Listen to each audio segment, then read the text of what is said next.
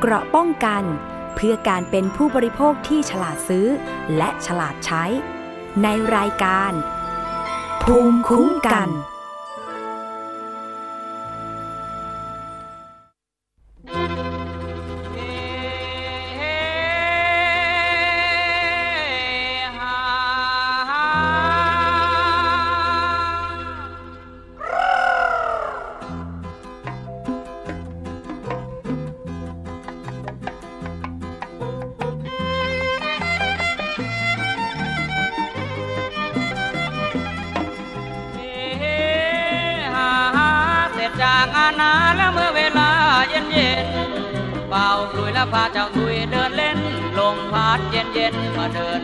น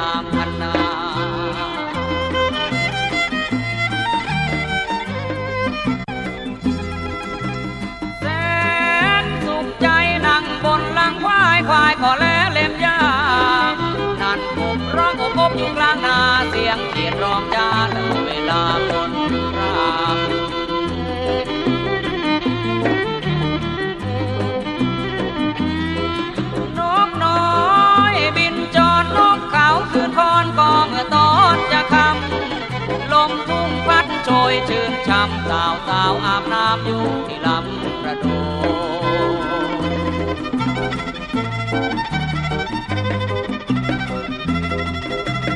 นก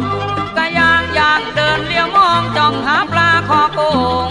นั่นปูนับร้อยนั่นตัวหอยโคงฝั่งลำประโดงสาวยังคงลอยคอ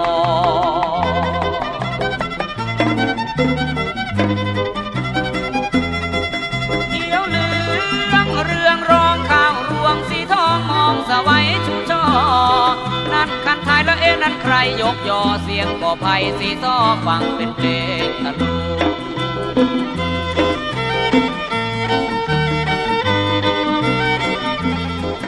มันหมา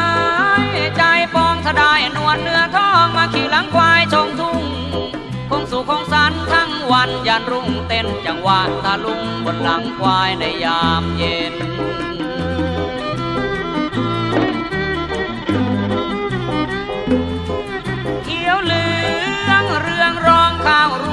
ทองมองสวัยชูช่อ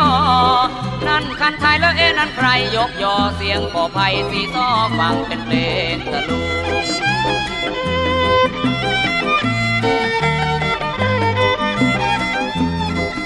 มันหมา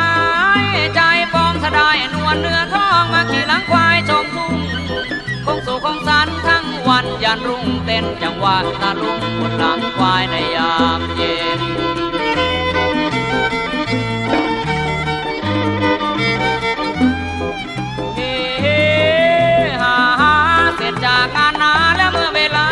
เย็นเป่าคลุยแล้วพาเจ้าคุยเดินเล่น ลมพัดเย็นเย็นมาเดินเล่นไปตามคันนา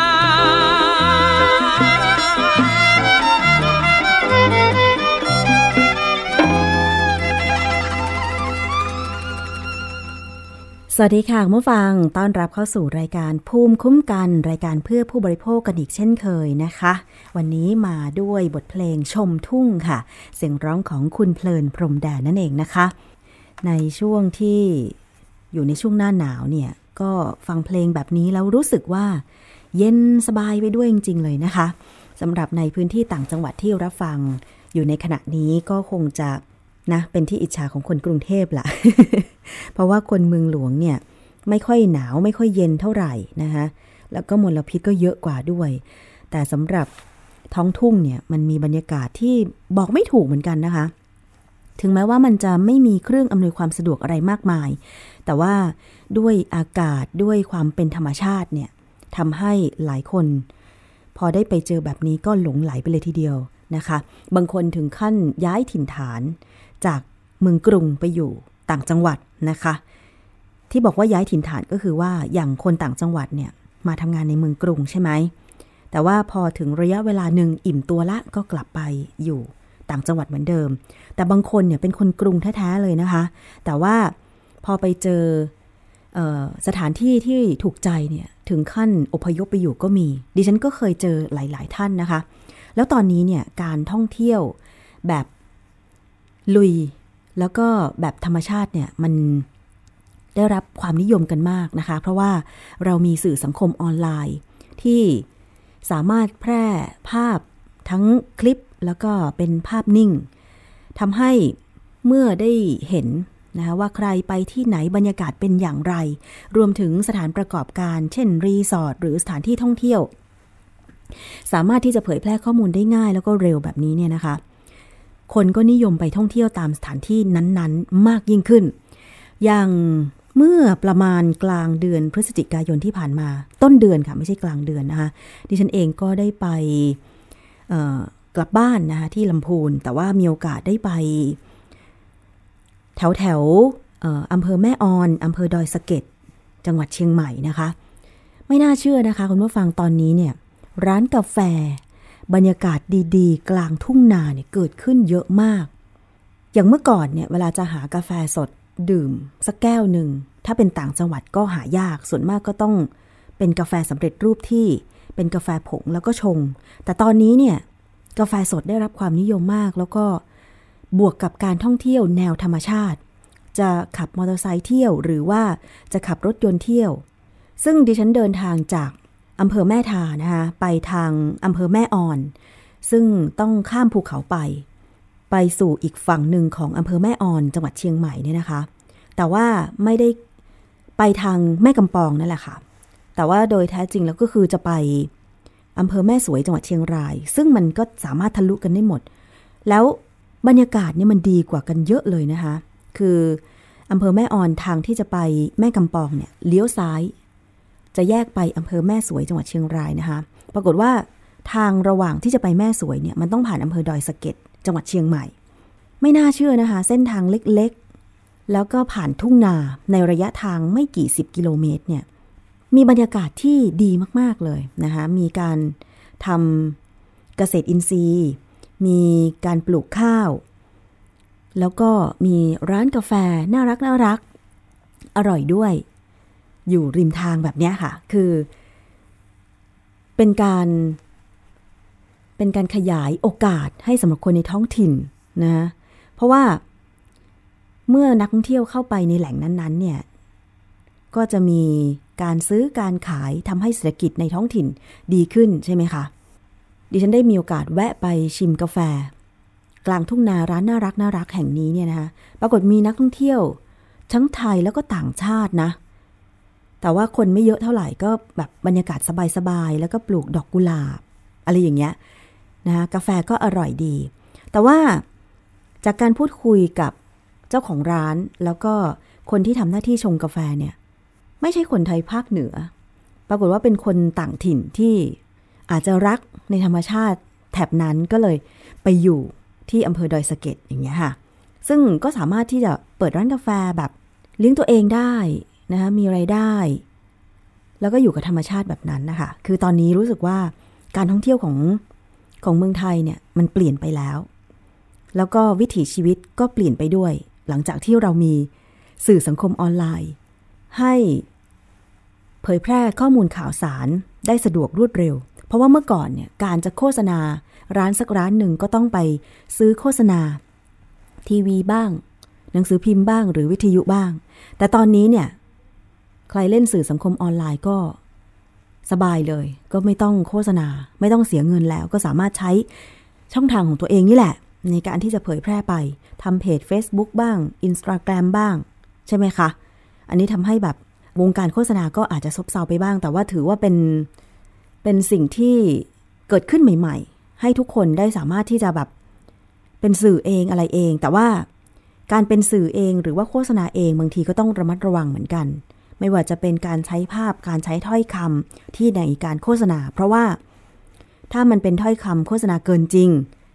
อย่างเช่น เรื่องของผลิตภัณฑ์อะไรต่างๆ เนี่ยมันก็ส่งผลเสียเหมือนกัน ทั้งต่อตัวผู้โฆษณาเอง แล้วก็ส่งผลเสียต่อผู้บริโภคใช่ไหมคะ แต่ว่าถ้าเป็นร้านกาแฟร้านรวงอะไรต่างๆ ถ่ายภาพบรรยากาศดีๆ อะไรอย่างเงี้ยมันก็ไม่ได้มีอะไรที่เกี่ยวข้องกับการใช้ถ้อยคำที่เกินจริง แต่ถ้าเป็นผลิตภัณฑ์เพื่อสุขภาพเสริมสุขภาพอะไรต่างๆ ต้องระมัดระวังตรงนี้ให้ดี หรือแม้แต่เรื่องของครีมบำรุงผิวต่างๆนะคะซึ่งถ้าโฆษณาเกินจริงไปหรือใช้ถ้อยคำที่ออกไปในแนวโฆษณาชวนเชื่อเกินจริงเนี่ยก็อาจจะมีความผิดได้นะคะแต่ทีนี้เรามาดูเรื่องหนึ่งที่ได้รับความสนใจเป็นอย่างมากสำหรับผู้ป่วยโรคมะเร็งค่ะ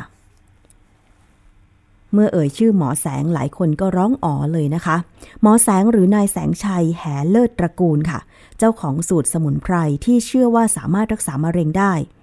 โดยมีการเปิดเผยจากหมอแสงเองนะคะ ว่าก่อนที่จะมาแจกสมุนไพรให้กับประชาชนที่สนใจเป็นสมุนไพรทางเลือกในการรักษามะเร็งเนี่ยนะคะ ก็คือลูกสาวของหมอแสงเนี่ยป่วยเป็นมะเร็ง หลังจากนั้น ด้วยความที่สนใจเรื่องของสมุนไพรต่างๆ ก็เลยคิดค้นสูตรสมุนไพรแล้วก็ทำให้ลูกสาวทาน แต่ปรากฏว่าทานแล้วมันมีอาการดีขึ้นอะไรอย่างเงี้ยนะคะ ก็เลยคิดว่าจะทำบุญด้วยการแจกยาสมุนไพรที่ให้ลูกสาวทานเนี่ยให้กับผู้ป่วยที่เป็นโรคมะเร็งทำให้ตอนนี้เนี่ยมีคนไปเข้าคิว เพื่อรับยาสมุนไพรของหมอแสงกัน เป็นจำนวนมากเลยทีเดียว ถึงแม้ว่าไม่ได้แจกกันทุกวันอะไรอย่างเงี้ยนะคะ แล้วก็จำกัดจำนวนในการแจกด้วย แต่ว่ามีคนสนใจเยอะมากเลยทีเดียวนะคะ บางครั้งที่มีการแจกเนี่ยตามรายงานข่าวบอกว่าที่จอดรถแทบจะไม่พอเลยทีเดียวนะคะ ซึ่งหมอแสงเองเนี่ยได้ยอมเปิดสูตรสมุนไพรที่ผลิตแล้วก็แจกจ่ายให้ผู้ป่วยมะเร็งเนี่ย นะคะ บอกว่าประกอบด้วยรำข้าวร้อยละ 80 เป็นรำข้าวที่ร่อนเอาของไม่ดีและก็เศษแกลบออกไป ส่วนอีกร้อยละ 20 เป็นข้าวเย็นเหนือ อันนี้คือชื่อของสมุนไพรนะคะ ชื่อว่าข้าวเย็นเหนือ ข้าวเย็นใต้ เห็ดกระถินพิมาน เกสรพิลันกาสา นี่คือสูตรสมุนไพร ซึ่งสูตรนี้เนี่ยใช้รำข้าวเป็นวัตถุดิบทั้งต้นและผสมวัตถุดิบอื่นๆ ผสมกันจนกว่าจะครบ 6 เดือน ก่อนจะนำมาอัดแคปซูลนะคะสำหรับผู้ที่เดินทางไปขอรับยาสมุนไพร ของหมอแสงที่จังหวัดปราจีนบุรี ซึ่งวันวันหนึ่งเนี่ยก็มีหลายพันคนด้วยกันนะคะที่เวลาเขาเปิดให้รับยาสมุนไพรดังกล่าวเนี่ยก็ไปเข้าคิวกันตั้งแต่เช้าเลยบางคนไปตั้งเต็นท์อยู่ หน้าบ้านหมอแสงเลยก็มีนะคะ ซึ่งเรื่องนี้เนี่ยทาง กรมพัฒนาการแพทย์แผนไทย และแพทย์ทางเลือกกระทรวงสาธารณสุขเอง ก็มีการออกมาบอก ถึงรายละเอียดการดำเนินการเพื่อที่จะหาทางในการพัฒนา สูตรสมุนไพรร่วมกันหรือหาทางดำเนินการอย่างอื่น เพื่อจะทำให้มันถูกต้องในเรื่องของสมุนไพรดังกล่าวนี้นะคะ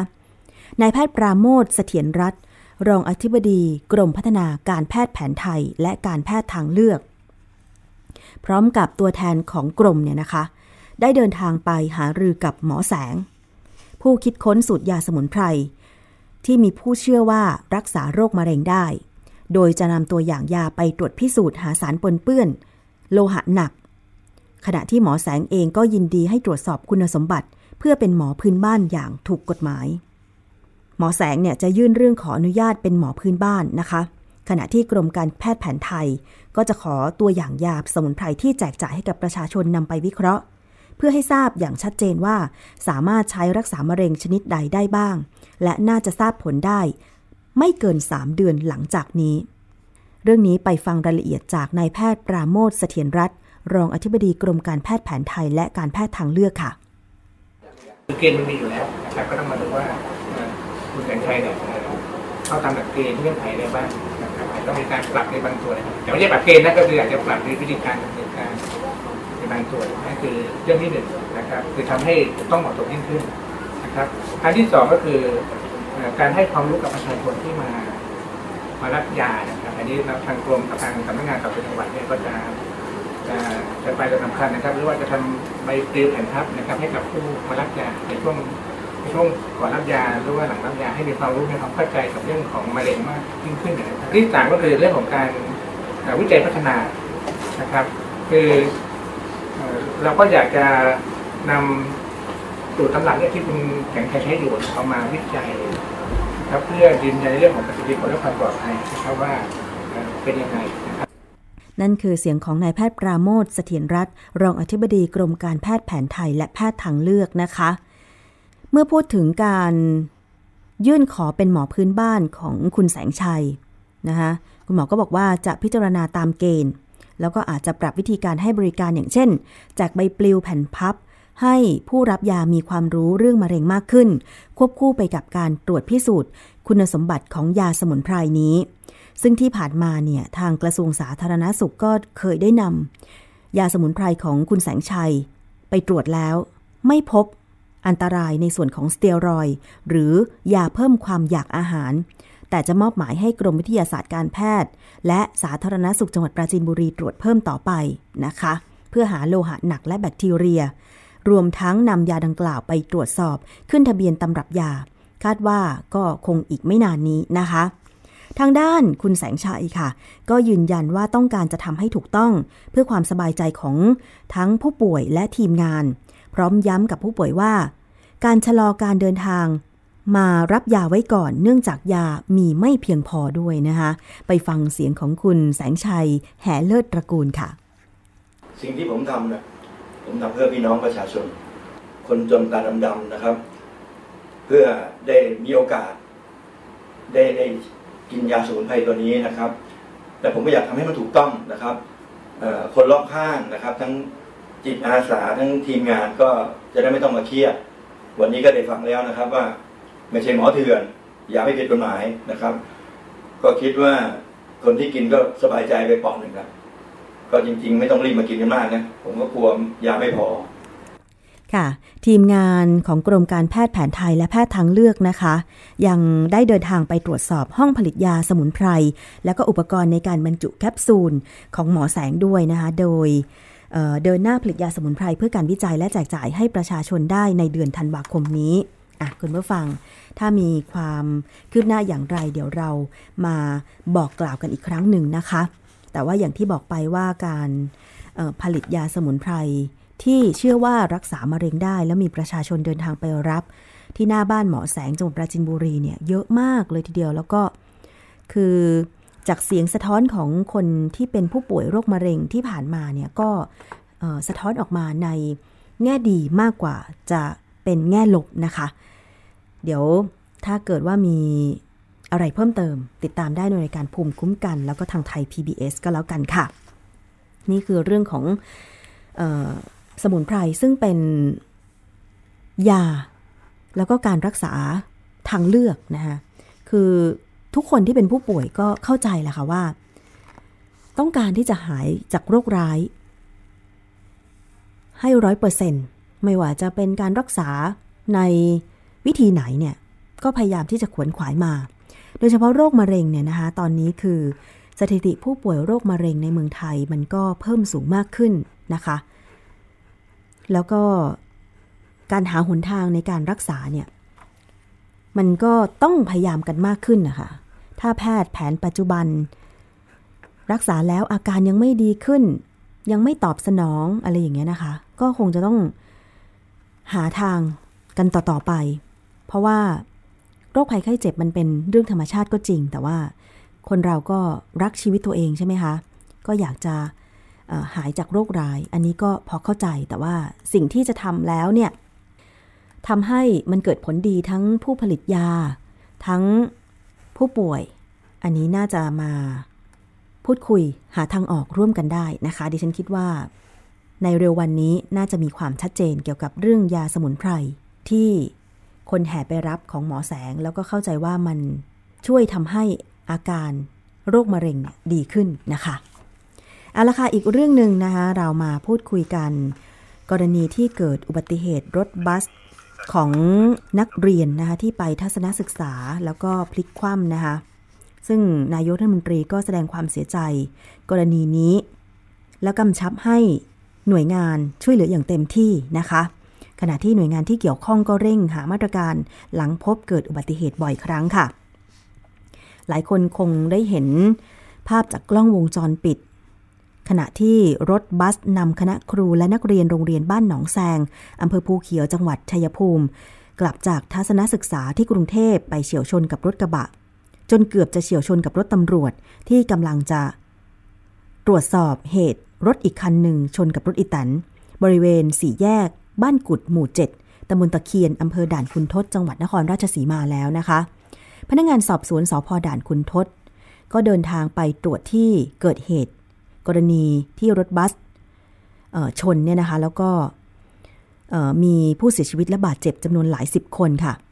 จากการตรวจสอบพบว่ารถเสียหายเกือบทั้งคันนะคะสำหรับรถบัส เบาะที่นั่งผู้โดยสารกระจัดกระจายทั่วบริเวณภายในรถ ซึ่งเป็นผลมาจากการที่รถวิ่งด้วยความเร็ว จนทำให้คนขับ พร้อมภรรยาแล้วก็เด็กหญิงอีกคนหนึ่งวัย 9 ปีนั้นเสียชีวิต เบื้องต้นนะคะตำรวจได้แจ้งข้อกล่าวหากับคนขับรถกระบะ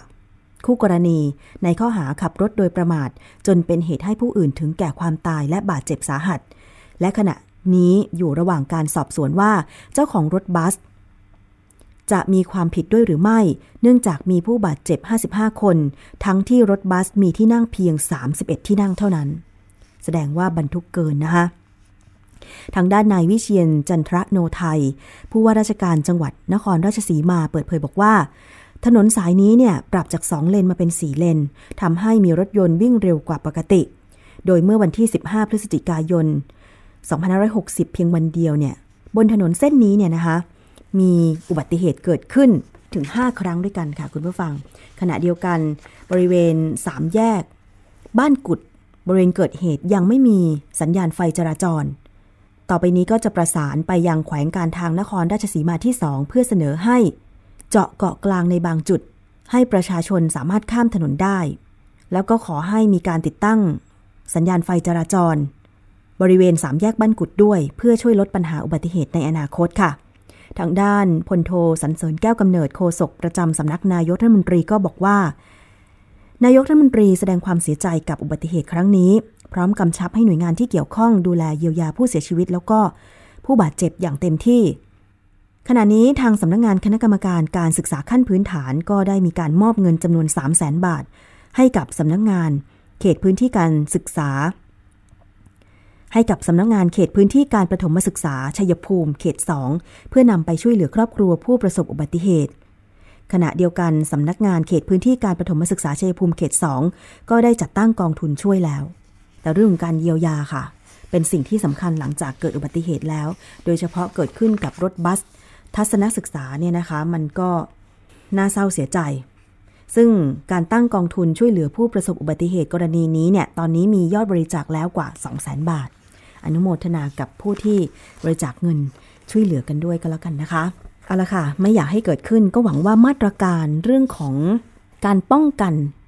ไม่ให้เกิดอุบัติเหตุกับรถสาธารณะเนี่ยจะมีความเข้มงวดแล้วก็ออกมาบังคับใช้โดยเร็ววันค่ะ ตอนนี้เนี่ย ถนน เกือบทุกเส้นทางมีการขยายถนน มีการปรับปรุงถนนให้มีสภาพดีขึ้น พอถนนดีเนี่ย คนก็ขับรถเร็ว เร็วแบบใจร้อนเร็วแบบไม่น่าเชื่อ ขับรถเร็วแบบไม่ดู สภาพแวดล้อมหรือเพื่อนร่วมถนนเลยก็มี ขับแซงซ้ายป่ายขวาทุกวันนี้ในกรุงเทพก็ยังเห็น ขนาดแบบ ประมาณการหรือว่าขับได้แค่ประมาณความเร็วนะคะ60 กิโลเมตร ต่อชั่วโมงหรือ 70 กิโลเมตรต่อชั่วโมงในเขตกรุงเทพคือ อันนี้ก็ถือว่าดีสุดแล้วเนี่ยนะคะ ดิฉันก็ยังเห็นมีบางคันขับซ้ายปลายขวาแบบหน้าหวาดเสียวแบบเร่งรีบ โดยที่มองด้วยสายตาแล้วโอ้เราก็คิดในใจนะว่าทำไมอีกคันที่ขับซ้ายปลายขวาแบบอย่างเงี้ย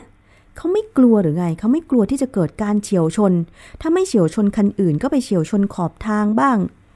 หรือว่าสิ่งกีดขวางอะไรอื่น ๆบ้าง เพราะว่าถนนในชีวิตจริงเนี่ยมันไม่ใช่ ถนนในสนามแข่งรถ อันนั้นน่ะรถเดินทางเดียว ไม่มีสิ่งกีดขวาง เพราะว่าต้องทำสนามแข่งรถให้มีมาตรฐาน แต่ว่าโดยความเป็นจริง ถนนในเมืองไทยเนี่ย มันไม่ใช่เป็นแบบถนนสำหรับรถแข่งไง ใช่ไหมคะ เพราะฉะนั้นอุบัติเหตุมันก็เลยเกิดได้ง่าย ๆ แบบนี้แหละ ก็ไม่อยากให้เกิดอีก เพราะฉะนั้นก็หวังว่าเมื่อนายกรัฐมนตรีรับทราบปัญหา แล้วก็ผลกระทบที่เกิดขึ้นแบบนี้แล้วเนี่ยนะคะ ก็อยากจะให้มีการดำเนินการเพื่อป้องกันอุบัติเหตุรถโดยสารสาธารณะ ให้เร่งด่วนไม่ว่าจะเป็นเรื่องของการประกันอุบัติเหตุต่าง ที่จะต้องมีการเยียวยาอย่างรวดเร็ว ไม่ต้องพิสูจน์ถูกผิด ก็ชดเชยเยียวยาผู้โดยสารได้ เพราะว่าผู้โดยสารไม่ใช่คนขับรถใช่ไหมคะ แต่คือผู้ได้รับผลกระทบโดยตรง แต่การจะไปเอาผิดนั้นเนี่ยก็ต้องดูพฤติการทั้งคนขับ ทั้งเจ้าของรถ ทั้งคู่กรณีที่ทำให้เกิดอุบัติเหตุว่า ใครผิดอะไรยังไงก็ค่อยไปไล่เบี้ย แต่สำหรับผู้โดยสารเนี่ยก็อยากจะให้ เยียวยารักษาให้กลับมาเป็นปกติใกล้เคียงกับปกติมากที่สุด แล้วต้องไม่ช้าด้วย เพราะว่า ดิฉันเคยไปสัมภาษณ์เคส อุบัติเหตุหลาย ๆ เคสเนี่ยนะคะ ที่โดยสารรถสาธารณะเนี่ย กว่าจะได้รับเงินชดเชยเนี่ยสามปีก็มีห้าปีก็มี บางคนเนี่ยรักษาตัวเองจนใช้สิทธิ์ทุกสิทธิ์แล้ว ไม่ว่าจะเป็นสิทธิ์บัตรทอง สิทธิ์ประกันสังคม แต่ก็ยังรักษาไม่หาย ต้องจ่ายเงินตัวเองไปเพิ่มอีก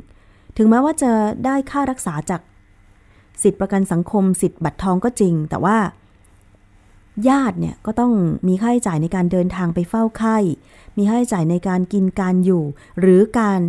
ขาดโอกาสขาดรายได้ในระหว่างที่ รักษาตัวอยู่ในโรงพยาบาลอย่างเงี้ย มันก็กระทบไปหมดเลย ยังไงผู้โดยสารก็ได้รับผลกระทบเต็มๆเลย ทั้งขึ้นทั้งล่องเลยนะคะ เจ็บด้วย รักษาไม่หายไม่หายขาดด้วย กว่าจะได้รับเงินชดเชยก็นานด้วย ไม่มีจะกินด้วยอะไรอย่างเงี้ยน่าสงสารจริง ๆนะคะ เรื่องรถโดยสารสาธารณะเมืองไทยเรายังต้องปรับปรุงอีกเยอะเลยเอาละค่ะช่วงนี้รายการภูมิกันพักกันครู่หนึ่งฟังเพลงนะคะ แล้วก็เดี๋ยวช่วงหน้ายังมีเรื่องของครีมทาหน้าที่เราต้องเลือกพิธีพิถันกันนิดนึงว่า มันไม่มีสารอันตราย ซึ่งสารอันตรายเหล่านั้นเนี่ย มันมีอะไรบ้างแล้วก็กระทบอย่างไร เดี๋ยวช่วงหน้ามาฟังกันค่ะ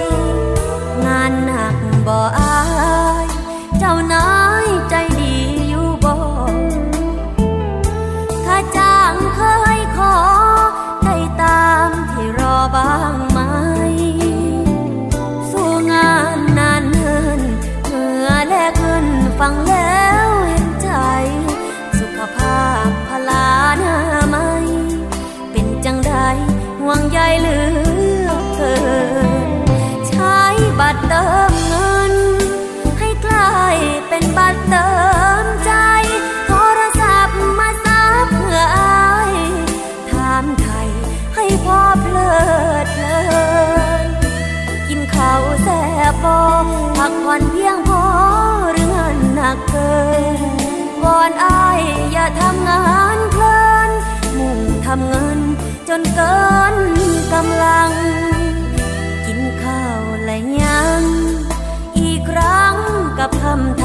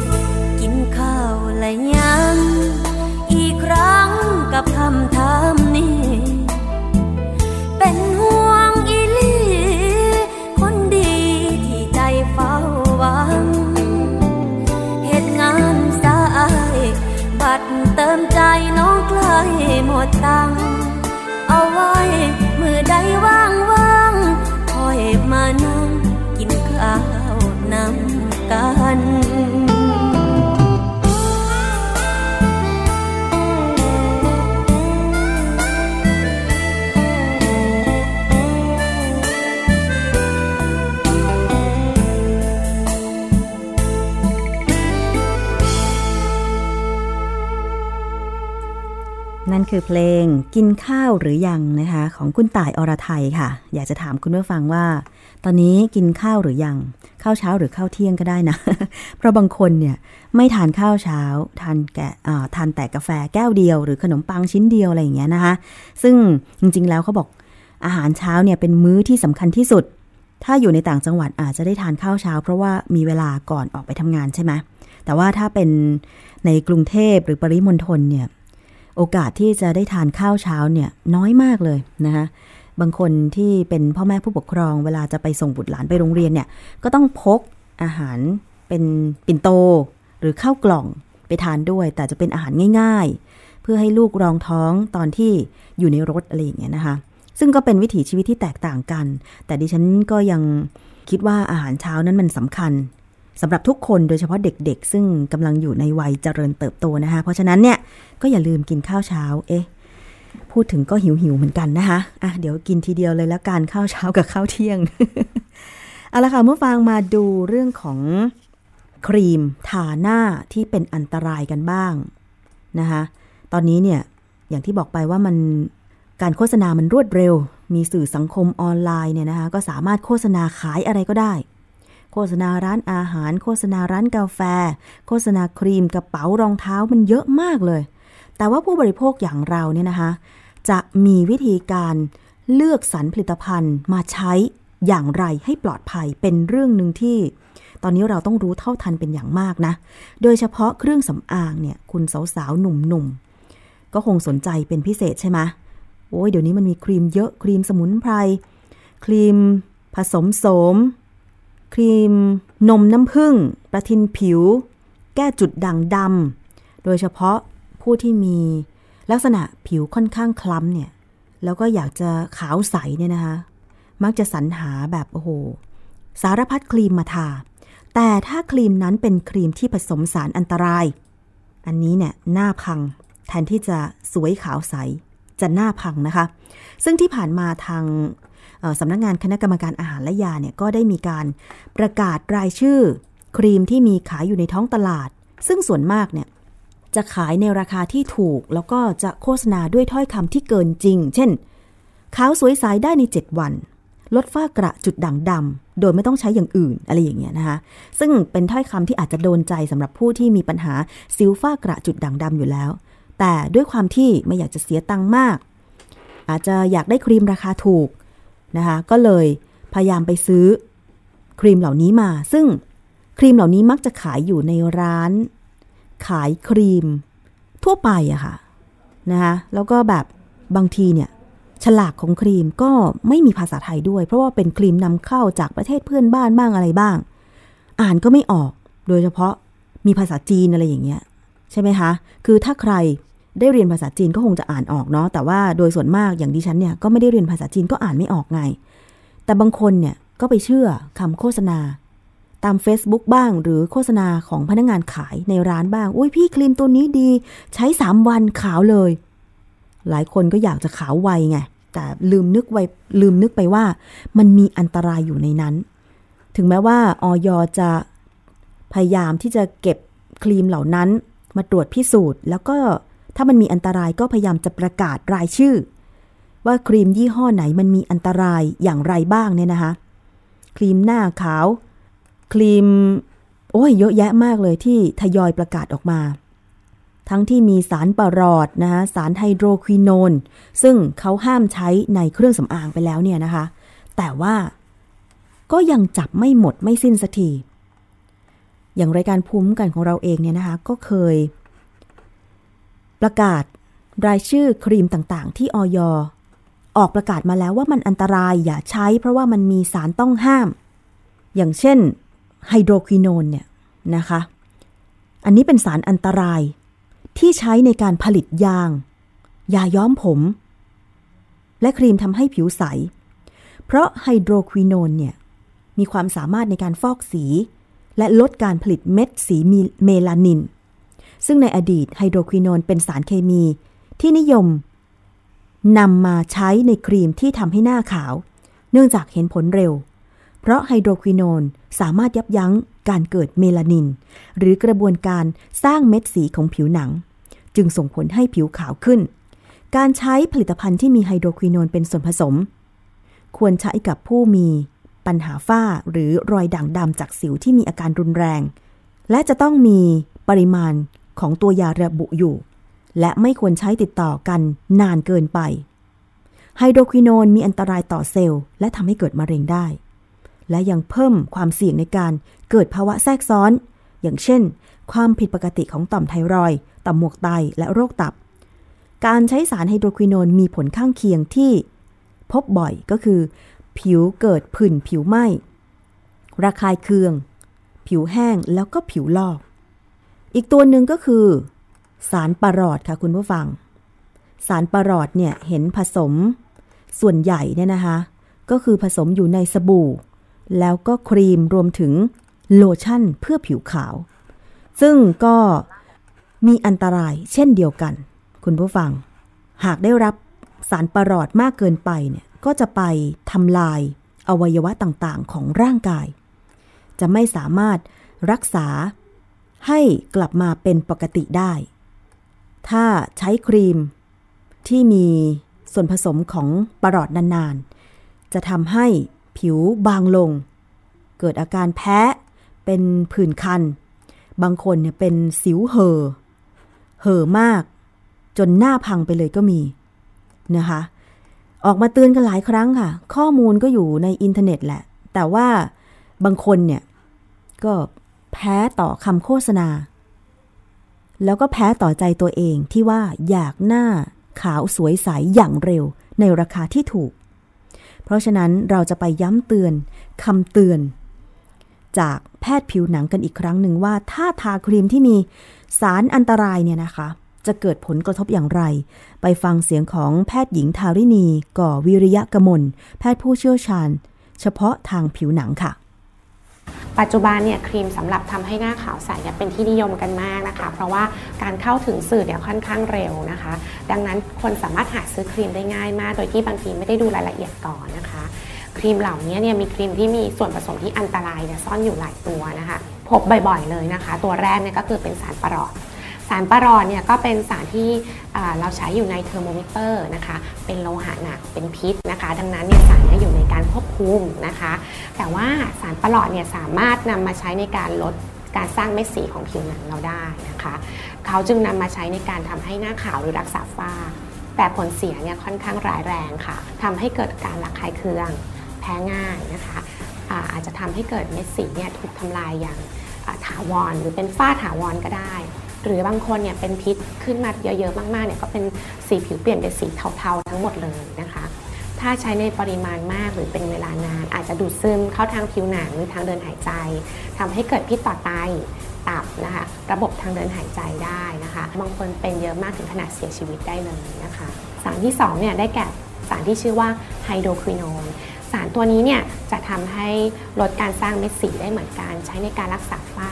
แต่มันก็มีพิษร้ายแรงเหมือนกันดังนั้น ก็จะอยู่ในการควบคุมนะคะออยไทยเนี่ยไม่อนุญาตให้ใช้อยู่ในเครื่องสำอาง แต่ว่าสามารถใช้โดยการควบคุมของแพทย์ แต่เปอร์เซ็นต์จะอยู่ในช่วง 2%เท่านั้นนะคะ ข้อเสียของไฮโดรควิโนเนี่ยก็จะทำให้เม็ดสีกระดำกระด่างบริเวณผิวหน้าผิวบางลงนะคะ แล้วก็มีเส้นเลือดฝอยเกิดขึ้นนะคะ อย่างที่จะเห็นในรูปนะคะ ก็จะมีลักษณะเม็ดสีกระดำกระด่างพอใช้แรก ๆขาวดี หลังๆ ใช้เนี่ยก็จะทำให้เกิดเป็นเหมือนเป็นเม็ดสีไม่ค่อยชัดเจน แล้วก็ผิวบางแพ้ง่ายขึ้น แย่ไปกว่านั้นอีกนะคะ บางคนเนี่ยก็อาจจะมีผิวด่างขาวเป็นโรคด่างขาวถาวรเลยก็ได้นะคะ นี่คือฤทธิ์ของไฮโดรควิโนนนะคะ สารตัวที่3ชื่อกรดวิตามิน A ค่ะกรดวิตามิน A เนี่ยปัจจุบันเนี่ยเราก็นำมารักษาฝ้าหรือว่ารักษาสิวนะคะ แต่ข้อเสียคือถ้าเราใช้ไม่ถูกวิธีนะคะ หรือว่าใช้ในความเข้มข้นไม่พอเหมาะจะทำให้เกิดการระคายเคืองต่อผิว เกิดการแพ้นะคะ หรือว่าหน้าแดงไวต่อแสงแดดได้ แล้วก็ที่สำคัญกรดวิตามิน A เนี่ยก็ยังไม่ปลอดภัยในผู้หญิงที่ตั้งครรภ์ก็คือไม่ควรใช้นะคะ ตัวสุดท้ายค่ะก็คือสเตียรอยจริงๆ ทางการแพทย์เนี่ยสเตียรอยเนี่ยเอามาใช้รักษาโรคได้เยอะแยะเลย เพียงแต่ว่าถ้าเราใช้ไม่ถูกวิธีค่ะ มันก็จะทำให้เกิดผลเสีย ครีมตัวไหนที่บอกว่าขาวเร็วขาวไวเนี่ยส่วนใหญ่จะผสมสเตียรอยค่ะเพอสเตียรอยเนี่ยจะทำให้ลดการสร้างเม็ดสี ลดการอักเสบ และทำให้เส้นเลือดฝอยมันหดตัว ดังนั้นใช้เนี่ยวันสองวันขาวทั่วหน้าเลย แต่ข้อเสียคือถ้าใช้เป็นระยะเวลานานหรือความเข้มข้นเยอะ หน้าคุณจะบางลง มีเส้นเลือดฝอยผิดปกตินะคะ และถ้าใช้นานๆก็ดูดซึมทางผิวหนังทำให้เกิดผลเสียต่อระบบฮอร์โมนด้วยเหมือนกัน ค่ะ นั่นคือ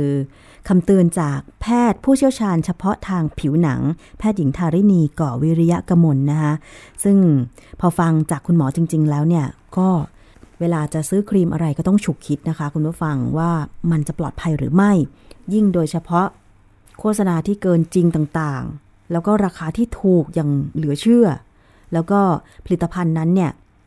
มี ภาษาต่างประเทศโดยที่ไม่มีฉลากภาษาไทยไม่ระบุผู้ผลิต ที่ตั้งคนนำเข้าอะไรเลย หรือแม้แต่ ถ้าเป็นฉลากที่ไม่ระบุส่วนประกอบส่วนผสมอะไรเลยเนี่ยนะคะก็เอาเป็นว่าอย่าไปซื้อมาใช้เลย เพราะถ้าเราไปซื้อเครื่องสำอาง ในห้างหรือว่าในร้านที่เขามี การนำเข้าหรือการผลิตที่ถูกต้องเนี่ยก็มักจะมีฉลาก แล้วก็บอกรายละเอียดต่างๆ ให้เราได้ทราบว่าเนี่ยของที่เราจะใช้มันคืออะไร มันทำมาจากอะไรอะไรอย่างเงี้ยนะคะคือถ้าไม่รู้แหล่งที่มาไม่รู้ว่ามันคืออะไรเนี่ยอย่าไปใช้เลยดีกว่า อย่าเอาหน้าของคุณหน้าสวยๆของคุณอะไปเสี่ยงเลยนะคะอะคุณผู้ฟัง ซึ่งการโฆษณาอย่างที่คุณหมอบอกไปว่ามันก็เข้าถึงรวดเร็วอะตอนนี้ Facebook อะไรก็โฆษณาได้ ร้านค้าอะไรตอนนี้นะดิฉันเห็นโอ้โห Facebook Live ขายของกันสดๆ ทั้งกลางวันกลางคืน ทุกประเภทเลยตอนนี้นะคะ โดยเฉพาะ Facebook Live การแต่งหน้าโดย ช่างแต่งหน้าตัวจริงบ้างไม่ตัวจริงบ้างอะไรอย่างเงี้ยนะคะ แต่ว่าต้องการขายผลิตภัณฑ์เนี่ยก็มี ขายสินค้า ราคาถูกก็มี แล้วก็ราคาแพงก็มี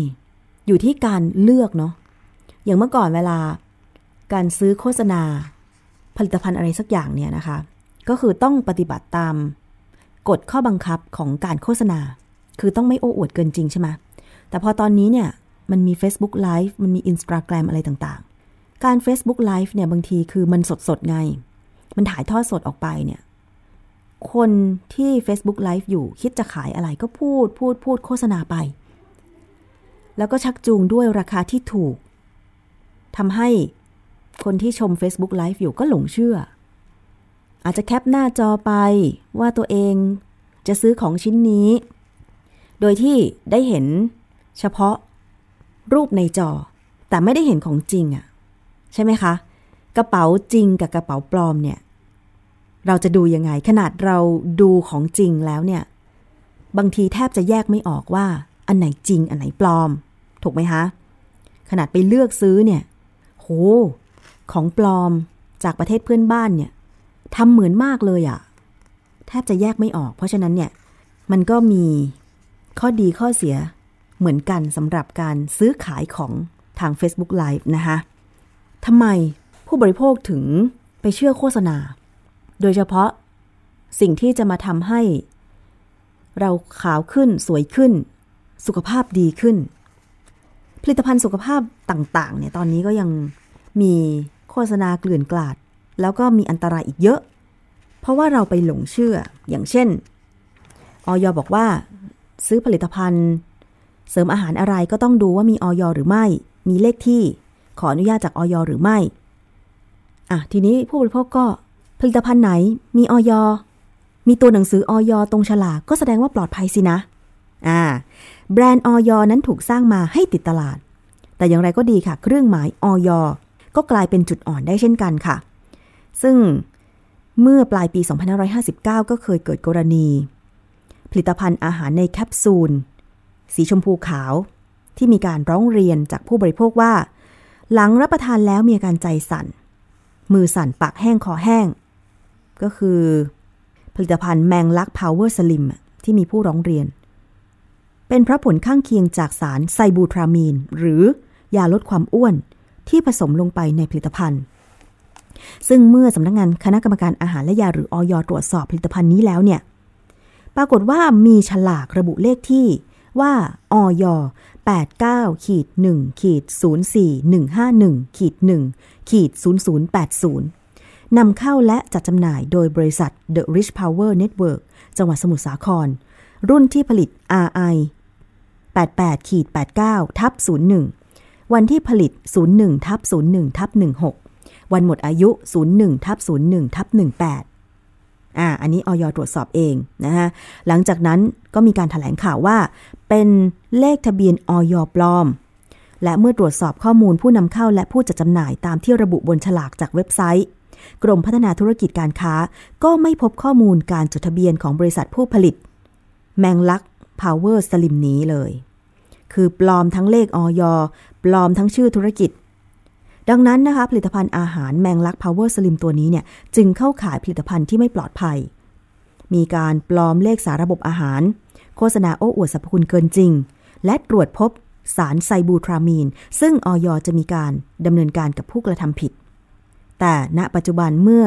นำมาสืบค้นด้วยชื่อผลิตภัณฑ์นี้ เราก็ยังพบเห็นการขายผลิตภัณฑ์นี้อยู่เลย อ่า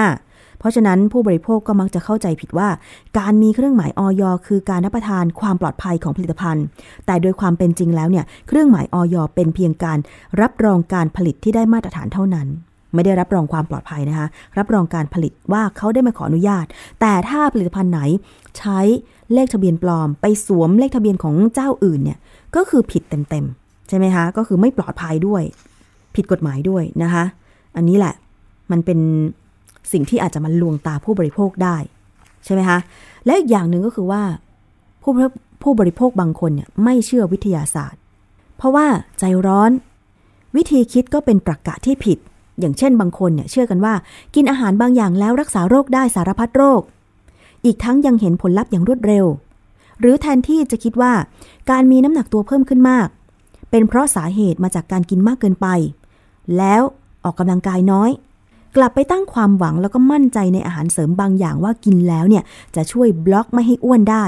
หรือช่วยทำให้เกิดการเผาผลาญพลังงานได้มาก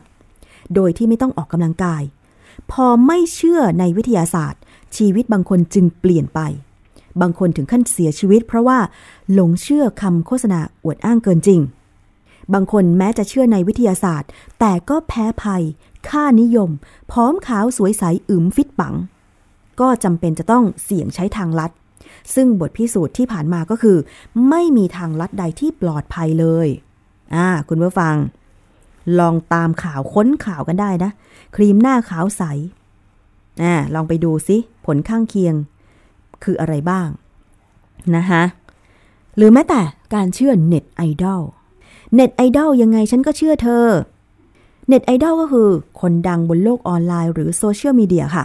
พวกเขาหรือเธอมียอดคนติดตามหรือ follower เนี่ยเป็นแสนเป็นล้าน ขยับตัวทำอะไรก็เกิดกระแส ถือสินค้าชิ้นหนึ่ง กินอาหารสักอย่างหนึ่ง ก็มีผู้ติดตาม พร้อมจะทำตาม ซึ่งถ้าหากเน็ตไอดอลบางคนทำสินค้าด้านสุขภาพขึ้นมาขายสักชิ้นหนึ่ง แล้วบอกว่าใช้แล้วดีมาก พร้อมบรรยายสรรพคุณจนเลยเถิดไป หรือในผลิตภัณฑ์เกิดมีสารอันตราย แฝงอยู่เนี่ยผู้ที่หลงเชื่อ อาจจะกลายเป็นเหยื่อที่ต้องทุกทรมาน เพราะความรักและความนิยมในตัวเน็ตไอดอลเท่านั้นนะคะหรือบางคนบางทีเนี่ยเน็ตไอดอลเองก็กลายเป็นผู้ส่งเสริมให้คนใช้สินค้าไป โดยไม่ได้สนใจว่าจะผิดหรือถูก เพราะว่าได้รับเงินค่าถือสินค้าออกช่องทางสื่อสารของตัวเองไปแล้ว ซึ่งในความเป็นจริง พวกเธอหรือเขาอาจจะไม่เคยใช้สินค้าเหล่านั้นก็ได้นะคะ คือบางคนเนี่ยถือสินค้าเฉย ยอดคนติดตามล้านหนึ่งถือสินค้าครั้งหนึ่งได้แสนหนึ่งอย่างเงี้ย ไม่เคยใช้หรอกไอ้ครีมขาวสวยเนี่ย เพราะว่าแท้ที่จริงแล้วเน็ตไอดอลเหล่านั้นเนี่ยปรึกษาแพทย์ผิวหนังอยู่เป็นประจำอยู่แล้ว เพราะตัวเองมีเงินใช่ไหมคะอะอันนี้ก็ฝากข้อคิดไว้ให้คิดนะคะสำหรับผู้บริโภคยังไงก็เชื่อหลักวิทยาศาสตร์ไว้ก่อน แล้วก็เชื่อข้อมูลข้อเท็จจริงไว้ก่อน ก่อนจะซื้อผลิตภัณฑ์อะไรมาใช้สักอย่างหนึ่งเนี่ย ต้องคิดดีๆว่าเออมันไม่มีอะไรวิเศษไปหรอกนะโลกเนี้ยนะคะ มันก็ต้องเป็นไปตามกระบวนการตามขั้นตอนของมันนั่นแหละ ครีมอะไรจะมาใช้ 3 วันแล้วหน้าขาวทันทีไม่มีนะคะ คุณผู้ฟัง เอาละค่ะ ช่วงนี้หมดเวลาแล้วทิ้งท้ายด้วยเพลงนี้ก็แล้วกัน ดิฉันชนะที่ไพรพงศ์ลาไปก่อนขอบคุณสำหรับการติดตามรับฟัง สวัสดีค่ะ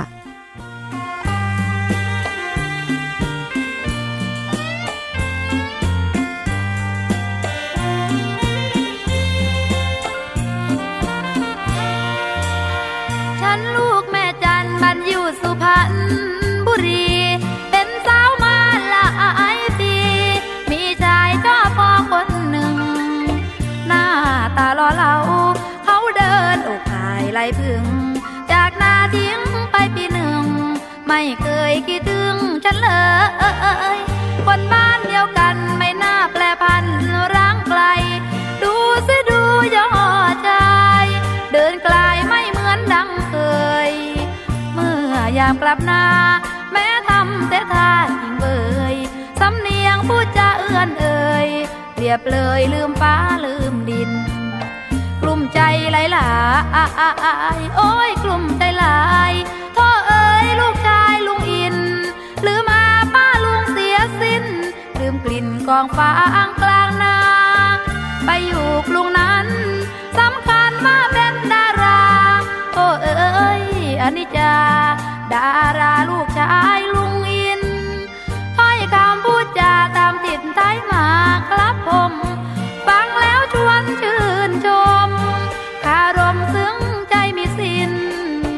จะถึงอย่างไร ก็เป็นลูกชายลุงอินทำตัวเหมือนนัวลืมตีน ชาวดินจะเม็นหน้าคุณ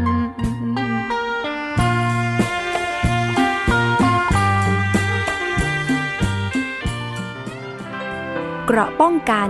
เพื่อการเป็นผู้บริโภคที่ฉลาดซื้อ และฉลาดใช้ ในรายการ ภูมิคุ้มกัน